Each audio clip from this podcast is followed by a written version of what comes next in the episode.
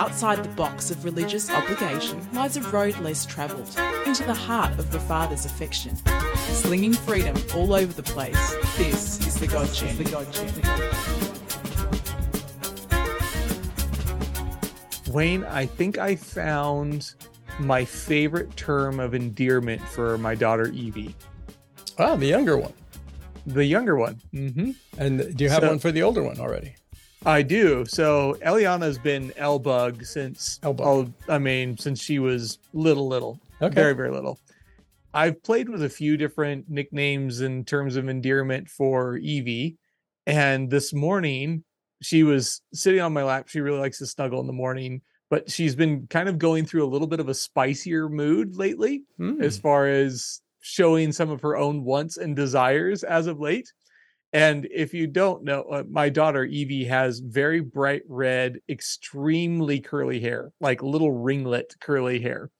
And so she and I were sitting this morning and I called her Ginger Snap this morning and I I think I found it. You like it? She- I like it she's my little ginger snap. She Is that a cookie Um, of some kind? Is that what that is? it is it's it is a cookie but it's a play on words in regards to her being a red my my spicy redhead that i love so much. And Okay. so There you go.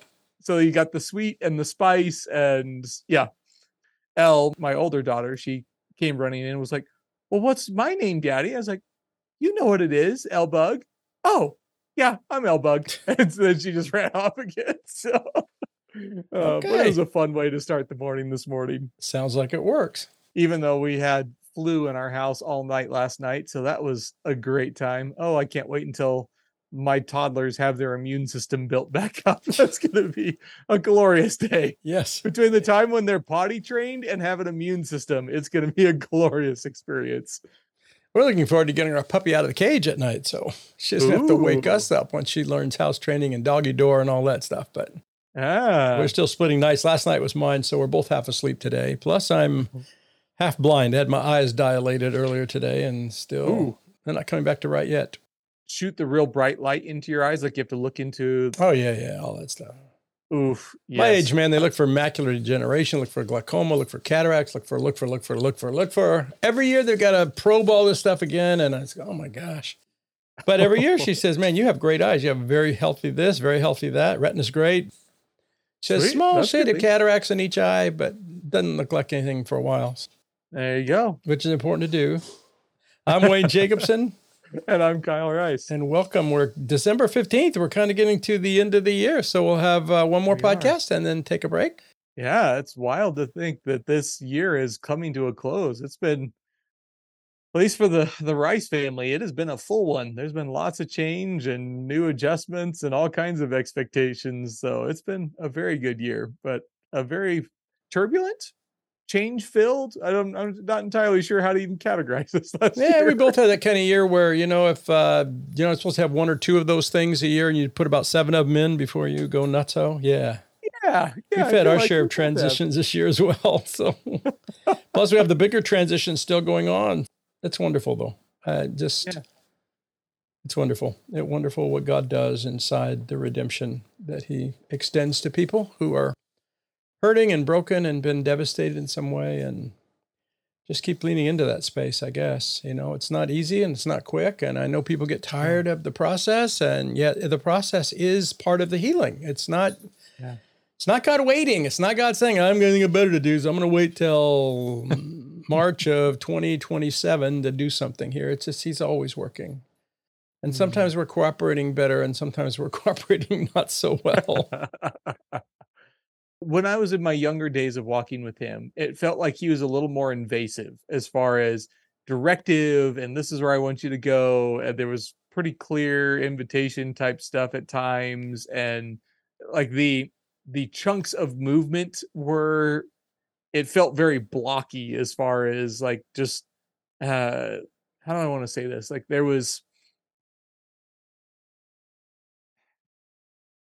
it felt like I mean it was more like Hosea 2 where he was he was hemming me in I was running into the thorn bush I'm getting pulled into the desert and it, it doesn't feel that that intense or that in, it feels more like nudges and invitations and collaboration than it does more of that intense directive. I don't know. What are your thoughts on that? Well, what do you chalk that up to? Is what I'd want to know. Well, I I mean, just thinking about it, human developmentally, I'm a lot more directive with my young children than I am with, say, somebody who's in their 20s or 30s who's been walking through life and Who's in not your child? who's not my child, uh, who's been walking with me for a period of time. There's just a deeper level of trust. There's a a deeper level of maturity in the relationship.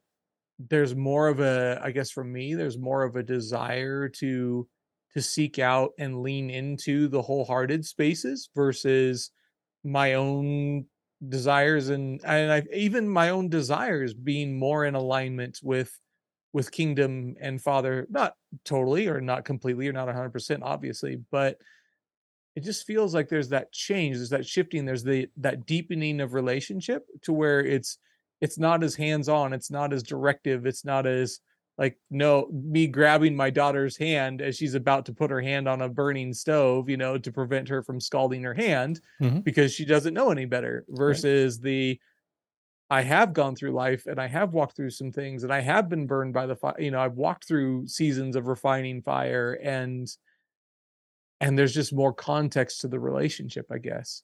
No, what you're sharing about. it, I was thinking of a, a psalm that says, "Don't be like the horse that needs bit and bridle."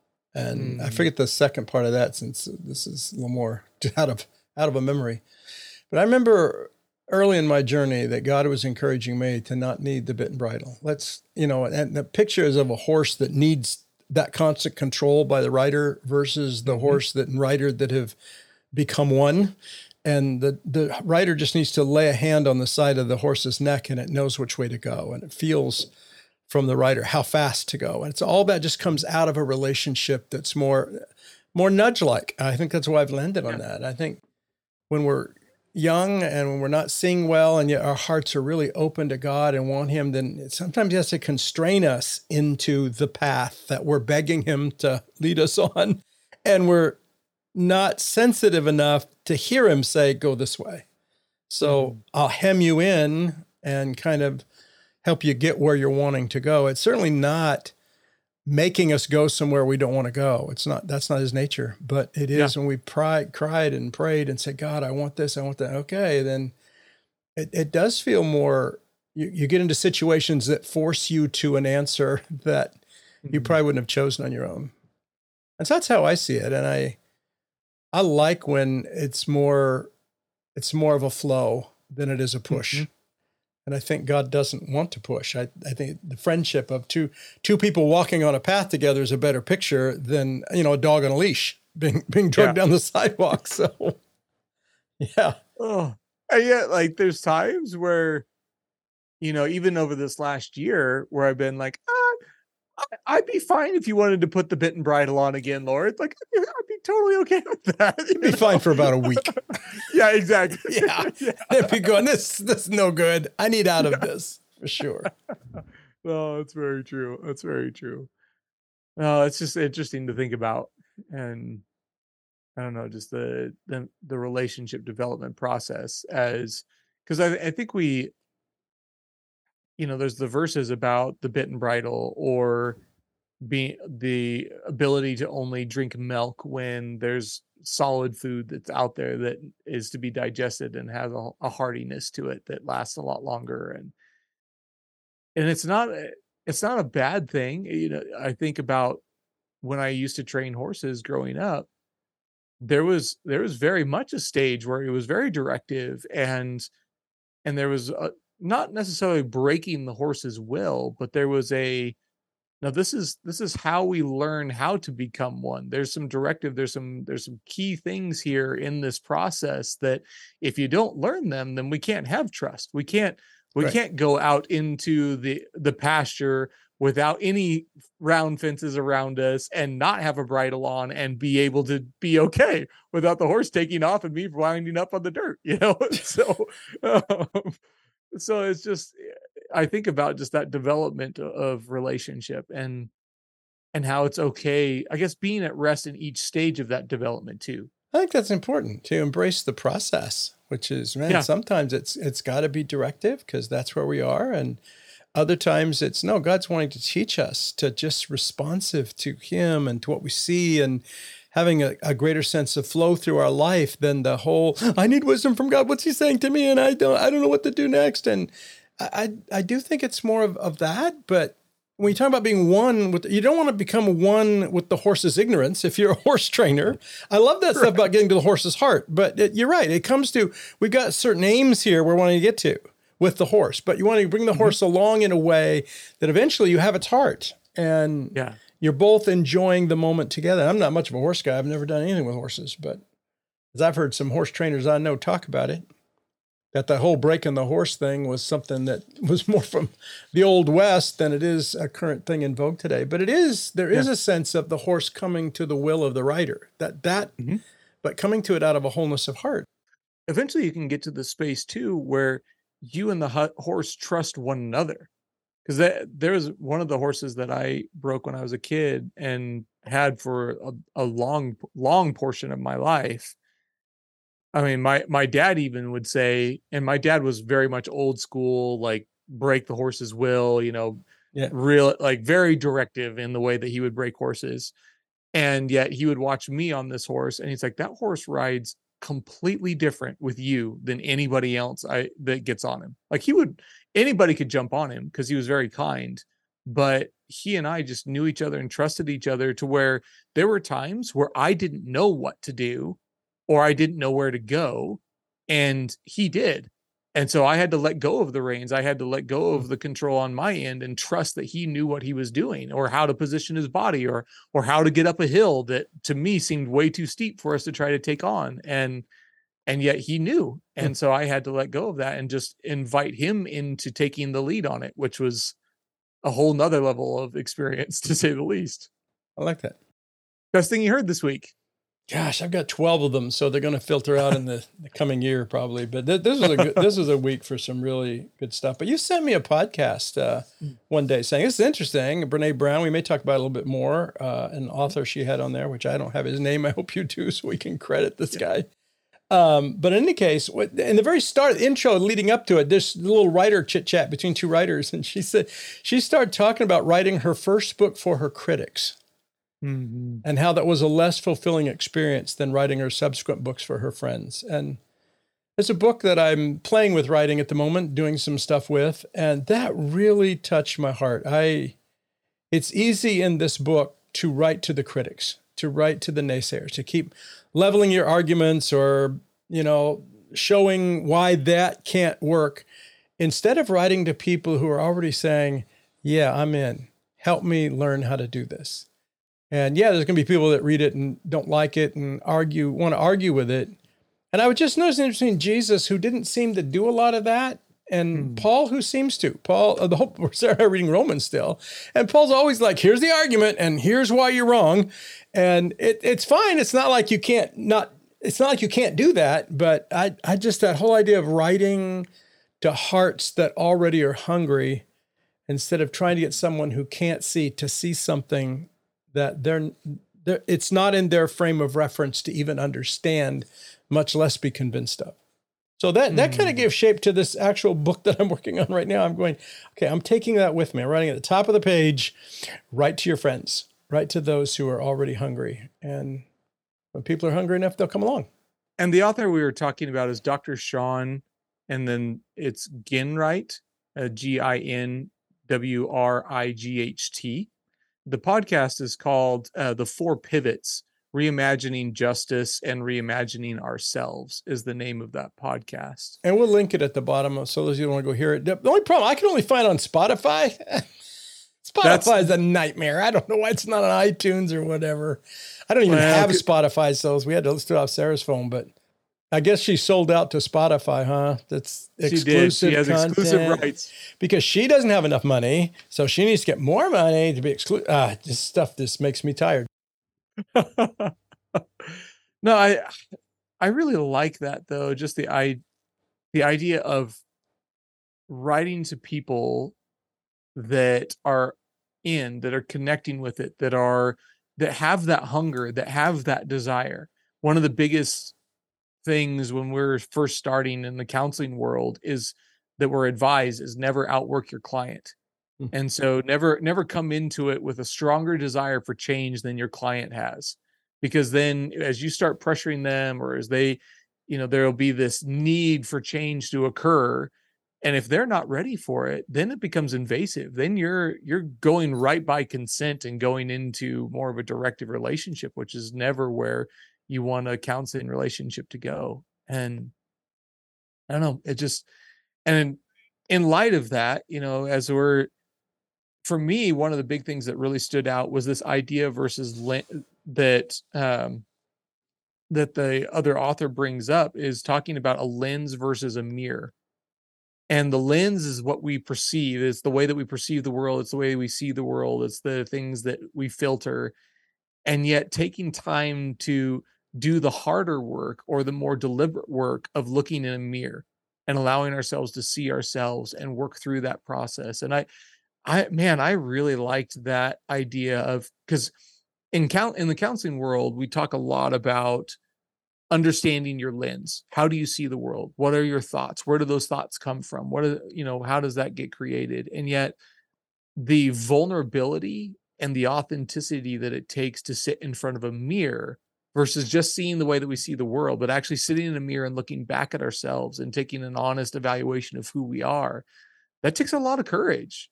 You know even thinking about our earlier conversation about relationship with father and just that d- deepening of that relationship there were times where he would like hold up the mirror like just like like just a little jerk like he would flip it up or like twist it around really quick and it would, and for me i'd be like ah! you know kind of this like I, don't know if i'm ready for that. I don't know if i have the the resilience or the foundation to be able to pause and and look at that mirror with that level of vulnerability. And yet the more his love has won my heart over the more at rest and even intentionality that I put into having seasons where I'm looking into that mirror and connecting with Lord, what's going on inside of me, or who have you created me to be, or or what are you moving and shaping right now? Yeah, I, I like the whole idea of the the mirror, particularly when something gets revealed to us. I think we played with that in the "So You Don't Want to Church Anymore" book with with Jake. He would learn something from John, and then immediately go apply it to everybody else. So it became the lens with which he judged people around him and tried to change people around him. Yes. And John was just saying, "Hey, let it let it change you inside. Don't don't worry mm. about, you know, changing the whole Sunday school program for everybody else just because you had an insight about it." And I thought of that. I thought about how easy it is as a preacher, or a teacher, writer, blogger, whatever, to see something from God, write about it for other people, and never have reflected on okay, Jesus, why did you show me that? What what does this mm. unfurl about me? And some of the questions that this author in his conversation with Brené was talking about is like, what are the conversations you avoid? What are the mm-hmm. thoughts going on in your head at night that you run away from rather than process, even if you need someone else to help you process them? And I thought yeah. that pragmatic of what are you running from? If if we'd have brought that into our marriage 30 years ago, 40 years ago, I don't know what that would have done for Sarah. If hmm. if if the ethic was not we're coping, we're surviving, but what are the what are the things I'm running from? What are the what are the dark thoughts? What are the broken places? What are the the questions I don't want to be asked? And it's very telling when you take a and it's not he even draws this line about people saying, "Oh, it's too selfish. You're going to focus on yourself instead of the the justice needs in the world and those kind of things." But he keeps coming back to where does healing begin if it doesn't begin in us?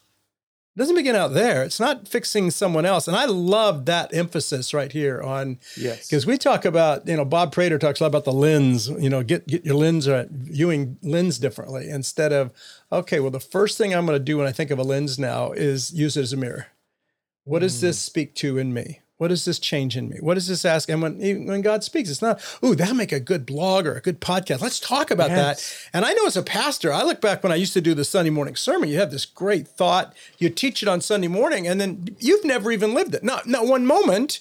And then the next week you're on to the next thought for the next sermon, and how much everything became a lens, and very few things were a, a, reflection of what's going on in here through the eyes of God. And I, that's how I see the mirror. I don't see the mirror as look how ugly and warped I am, but what does yeah. God see in me both the good, both the Mhm. the gifts and the sensitivities and the things that he loves, but also what does God see here that's still warped a bit? The the, the untangling of the Christmas lights, since that's the season for that. Uh, yeah. You know, letting that stuff happen. So I I I love that perspective a lot. And it's interesting because I, I love the idea of staying with it for a little while. Because I, I agree with you as far as the it's so quick to have like this this brilliant thought that's gonna generate lots of clicks and it's this great quote and and yet to take the time to allow that to really work and manifest through your life, that's a very different story than than coming up with these cool ideas and getting on to the next thing and just staying ahead of the staying ahead of the need of the people that you're providing a service to. I mean, oof. Yeah, even think of what what am I running from right now? What am I what Yes. what what thought comes up that I just keep outpacing instead of relaxing into because it's makes me feel ashamed or it makes me feel this or makes me feel that. Those are the places where God works well. Or even just the things that make me tear up. And people always try and hide their tears and then then you're then you're piling on so you get out of the teary-eyed feeling and thought when that's the very place where the Holy Spirit's putting his finger on things oftentimes. And if we can take a look inside and invite the healing from the Holy Spirit to begin to manifest itself there, then some really good things can happen. But if we keep running ahead of it, and we're never going to find God's pace and we're never going to find the freedom that God wants us to have there. But think about when you were a pastor and you were in it and you were providing this service to these people. Did you feel like you had space and time to hold some of those things? To really allow them to marinate and work in your life? Or did you I mean, did you feel like you had the time to do that? To let it be worked out in you? Well, I'd say first of all, I didn't have the inclination to, because you know my Okay. life was my life was lived around the next sermon, the next teaching, the next class, and so one, I didn't have the inclination to say, "Ooh, I should think about that for me." Yeah. But to go back to the pace of it, my goodness, no. I, I've thought about that, particularly when I grew up and the serious believers went to church Sunday morning, Sunday night, Wednesday night. So you got a, three sermons a week of things and applications, and you're supposed to, and the most ineffective way to have transformation happen because you really need the space to be able to take something inside and hold it. I mean, this, something I'm holding right now with God over the past the last month and a half. I really have the space to do that now. Where when I think about Yeah. it as a pastor, no, that never would have happened. The the program, the needs, the problems that were coming at you were just too fast to in and almost felt selfish to indulge in that kind of introspection. And I think that was uh, I felt very similar in my roles in ministry in the fact that there wasn't that permission to to really pause and and do the work yourself.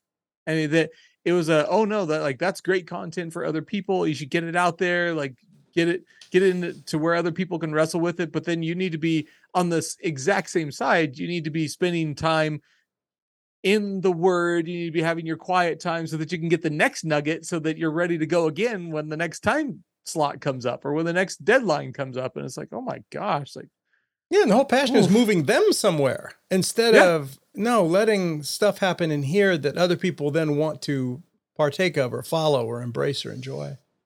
i mean you were in ministry for 30 years professional ministry for 30 re- years is that oh, right come on. Let's not talk about my sins. Let's talk about yours. I, I was only a paid professional in a local congregation for 20 years. Don't make Okay. Now, I've been, Okay. you know, I've been living off writing and speaking and teaching and doing things in the world. So I could be then 48 years. So I don't know which. so in the first 20 years of of you living out this life did you ever get asked a gen, like the genuine question of what are you running from No. and then given you the support to actually think through that No, I think I would have said I'm running from anything. I mean, the thing hmm. about when you're running, like Sarah running from pain, I, Yeah. she'd be the last one to see that that's what was happening. yeah Not like you know it. It's just this intuitive feeling, and you're trying to run toward joy or le- less pressure or whatever. So you don't really know what you're running from. I think it takes a certain amount of something from Jesus to be able to stop and say, "What am I running from? What what, hmm. conver- what conversation am I resisting?" yes what person do I not want to talk to because that might be challenging? And yeah, the, the, he had some great questions there to contemplate why we don't use stuff as a mirror. We just use it to judge other people with. Mm. And we're notorious for that. The second one I love too, he talked about connections going from transactional to transformational. And I mean, we've talked about that a lot on the podcast, uh, particularly with God. You know, so, so much of our, I think, fake discipleship is transactional. Mhm. And then finding a transformational relationship with God. But one of the things he says about that is before you're going to try and solve a problem with a group of people, have enough conversation to humanize those who see it differently than you do. Hmm. And I thought, wow, you know, that's I never understood completely when I was doing bridge builder stuff why that first I thought it was the seminar thing I did to help people get to common ground. But now I look on, on the grid of that saying, you know what, we sat around a table with 30 people that were polar opposites of an issue we were going to try and resolve together. And I did a common ground thinking, kind of walk them through a different way to look at problems. And at the end of it, I, I the main thing that happened is the other side was humanized to them.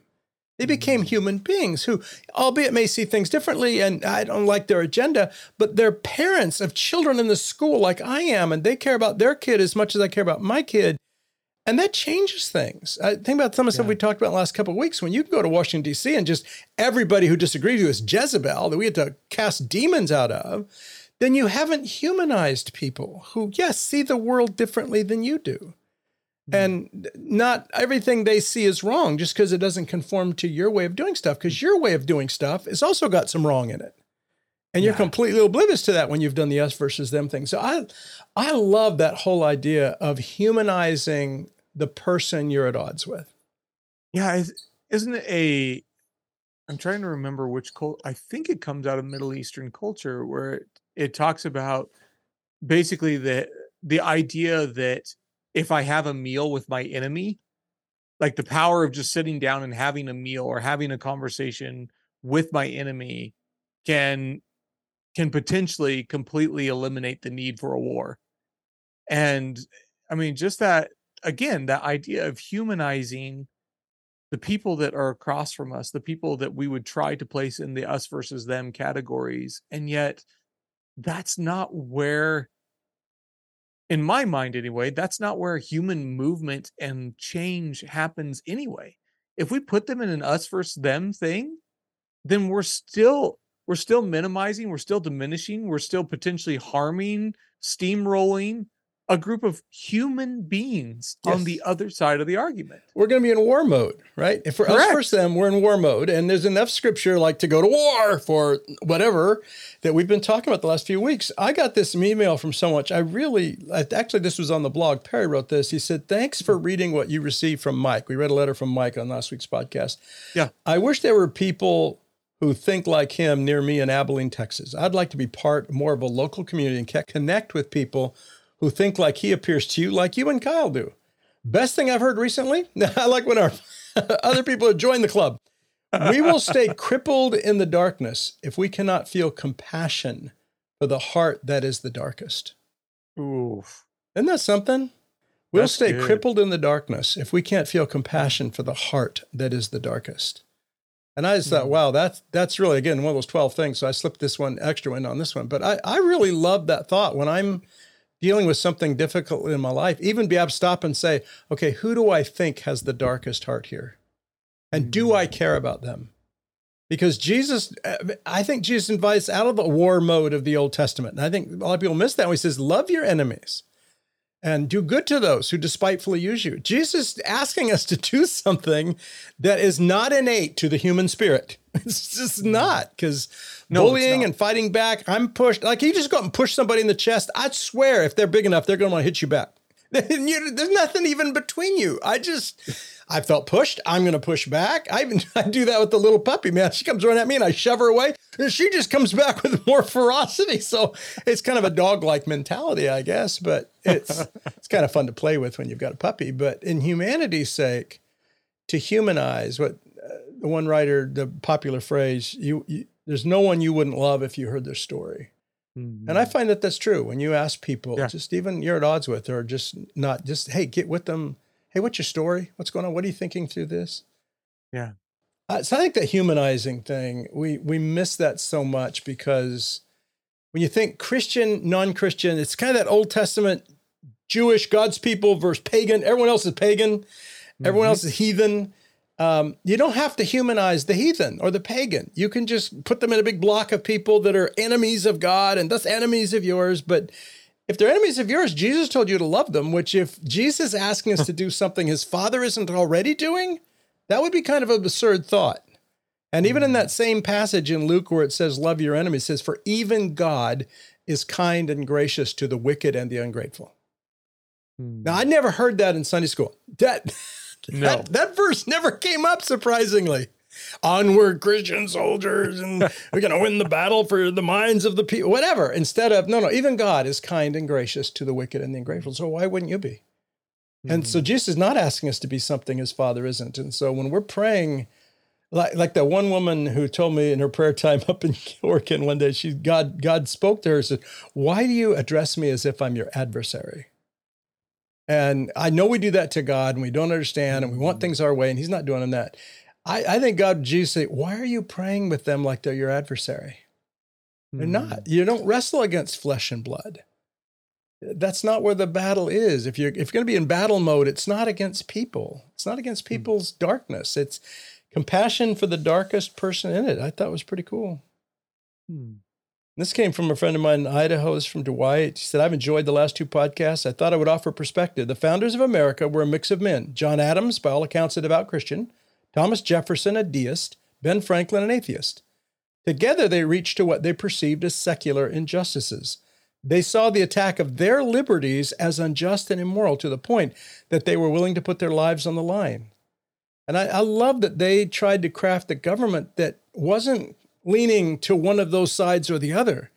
How are we fair to all of us so that the environment we create is fair to each of us being able to embrace our be- that that's the ideal of America.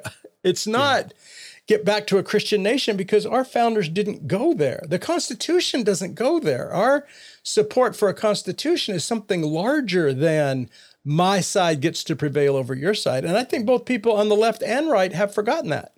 Well, that's we were talking that about that in our sociology class last week about how when Abraham Lincoln, when the North ended up winning the Civil War, then he's like, okay, now the really hard work begins of reunifying and Yeah. bringing us back together as a nation. Or we've, or the Revolutionary War was all for naught. If we can't, if we can't forgive and reunite brother with brother and father with son, then it's all for naught anyway. This experiment uh, is going to fail before it even gets started. Yeah.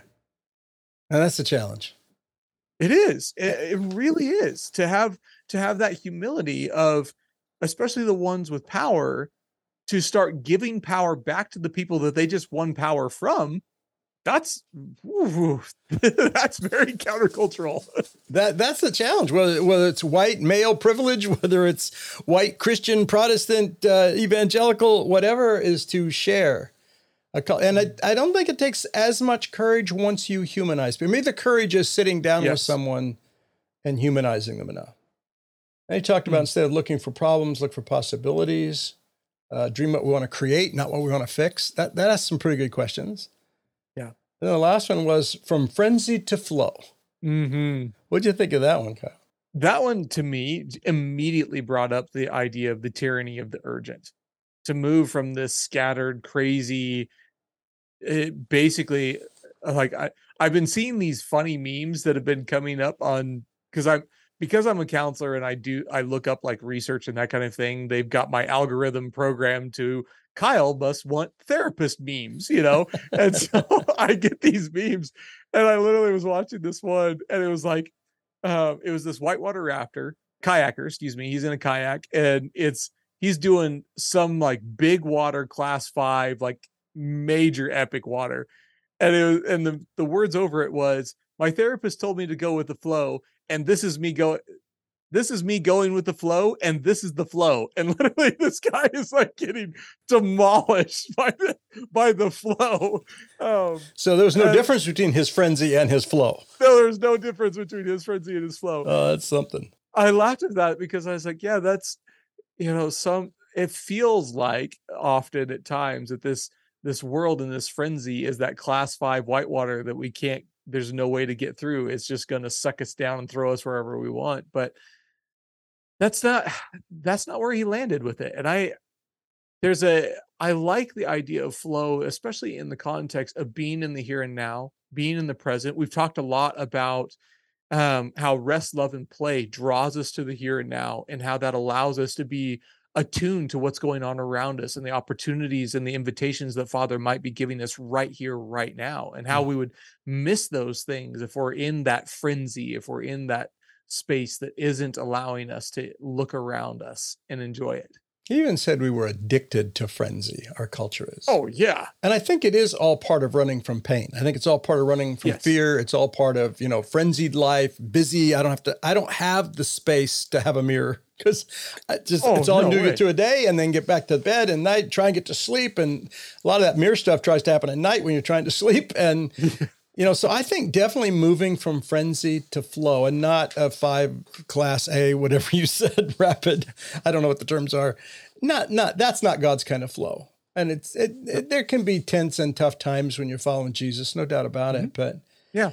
I've had the question a lot because I, I said in a podcast or two a while back that except for the grace of God, I might have gone down a, a road that I, I didn't go down. And so I've been asked in private conversation, I've had a lot of, so why, why do you think you didn't and they did? What, what did they miss that you mm-hmm. didn't? And I don't know how to answer that question without, you know, thinking things that I don't think are appropriate to think necessarily. Like, well, I'm just smarter or I'm just this or I'm, I mean, I don't go there. I'm just, I don't know why. I'm grateful mm-hmm. that God nudged me. I'm grateful that I heard the nudge.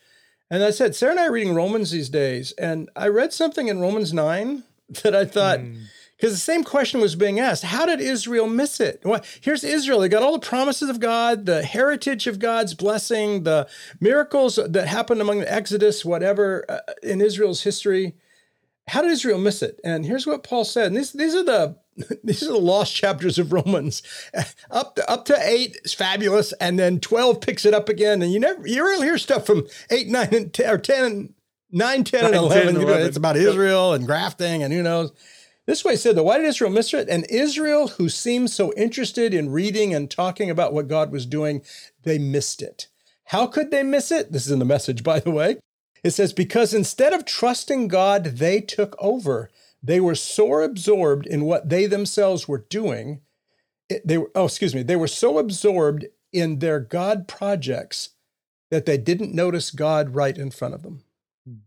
And I guess if say, you know, why did you? And I guess because you notice God right in front of you. You you, you haven't. I mean, I Yes. God knows for 20 years, I didn't notice God right in front of me. I was busy with my God projects. I, I was absorbed in what Wayne wanted for God and out of God. And so I was taking roads completely missing that nudging. And then last mm. night we read this in Romans 11. He talks about this small minority who seem to remain faithful to God, not only in Israel's history, but even as Paul's getting toward the end of his ministry, so many people, we have all these amazing 5,000 people at Pentecost and more the next, or 3,000, and then more than 5,000 after that. And you got all these mass movements toward God. And yet, toward the end of his journey, he even says in Second Timothy, all in Asia have forsaken me, which hmm. means the gospel too. That's what Paul's talking about. They started, Yeah. and like the parable of the sower, they didn't make it far. And then, so in Romans 11, Paul's writing about this group, and he says they're holding on, not because of what they think they're going to get out of it, but because they're convinced of God's grace and purpose in choosing them. Hmm. And I, to me, that was the counterpoint to why Israel missed it and why other people don't miss it is because, not because they're looking for what they get out of it. It- Yeah. If you've got to get out of it what you think you need from God or from culture or from whatever, then you're going to keep missing it. But when you're just convinced of God's grace and purpose in calling you, then it's going to make it easier. It's going to put you more in flow space instead of frenzy space. Hmm. And I just, I go, you know, if I could describe anything, it would be those two things. It would be beginning of my journey, very much into God projects, reading about God, knowing a lot about God, trying to get God to do, but all of it under the grid of what would benefit me. Hmm. And then the second group is going, no, it's not what they think they can get out of it. They're just convinced of God's grace and purpose in choosing them and can then walk through hmm. what comes with Him instead of trying to save themselves, which is always the thing that sidetracks us. I will save myself. I I I called out to God. He didn't hmm. come. Now it's up to me. It's Jesus in John 12. What should I pray? Father, save me from this hour. Well, of course you'd want to be saved from the crucifixion. Who wouldn't? Yeah. But instead, he arrives to God, glorify yourself. If it's through the hmm. crucifixion, and if, if we, when I pray that prayer, when I'm in, okay, God, I'm in this and I don't know what to do, glorify yourself. Whatever hmm. it puts me through is fine. If, if you're, and I don't mean glory like I know some people say, I hate that term glory to God because like God wants to torture us so he can look really good. And hmm. I don't see God's glory that way. I see God, the glory of God is the beauty of his character demonstrated in the world. To me, that's hmm. what it is. It's just, it's not God's desire to be a Kardashian or a, you know, Britney Spears. And look at me, I'm just fabulous. You know, it's not that. Yeah. It's God's glory is his character that gets to dwell in us, and God gets to sort out some of the twistedness of our Christmas lights so that we can bear some of that glory and some of the creation he put in us from the beginning. Yeah. Before it got twisted. Well, and I think of the quote that John Eldredge made very popular, talking about how the glory of God is is man fully alive. I always resonated with that because to me that that means that there's a living and active God that fully loves us and is committed to seeing his beloved experience the wholehearted life that he sacrificed himself for. And he's still very much a part of that. It's still very much an active, that to me is great news. That's exciting to me because if as I become to if as I as I'm able to manifest and live out of who God's created me to be even more, that points back to him because there's no way I could do that on my own. There's no way I could be where I'm at today if there hadn't been a collision of divine intervention. There's no way. Sure, absolutely. Yeah. And so to to be able to even in in situations where I'm talking with a friend and they're like, "How how have you gotten to have the experiences you've had or how have you been able to hold on to joy through some of this stuff that you've endured?" And it's like, well, let me talk you tell you about the person who saved my life. You know, like let, let me tell you about how he worked that out and is still working out that salvation in me.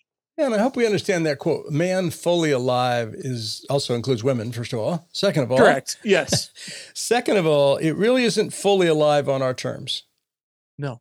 Because I think that's what most of us pursue. We want a God who makes me fully alive in my fleshy, selfish, twisted way. Instead of, no, no, we don't even see that that is a distortion itself. I liked where you took that uh, like that as far as like being alive because there's so many people that like the author of Eat Pray Love she talks about this like fully alive experience where she leaves her husband, leaves her kids and like goes through this like whole thing about her becoming fully alive and it always felt off to me like I I liked the heart some of the heart behind it but it was so selfish Hmm. like it was so self-focused where like when i think of somebody fully alive or coming fully alive they're they are dwelling the fruits of the spirit but they're also making the world around them a better place it's not leaving well i'm becoming fully alive but there's a trail of destruction behind me of all the people that had to suffer the consequences of me becoming fully alive and it's like oh man that that's an interesting one to navigate i feel like. Being who God made us to be and the f- increasing freedom of that mm. is all about things that we, we didn't necessarily see that we wouldn't have gone this route and then you you see how what it, what you really does to make us fully alive. You go oh god i never saw that. Mm. And i think that's helpful if we can understand being fully alive is not getting what we want it's not getting what we need out of it it's letting god be god and us be his children and then finding out what that createdness in us really does for us and for the world around us, which is beautiful. Thank you for travelling with us today on The God Journey. You can join this conversation by visiting thegodjourney.com.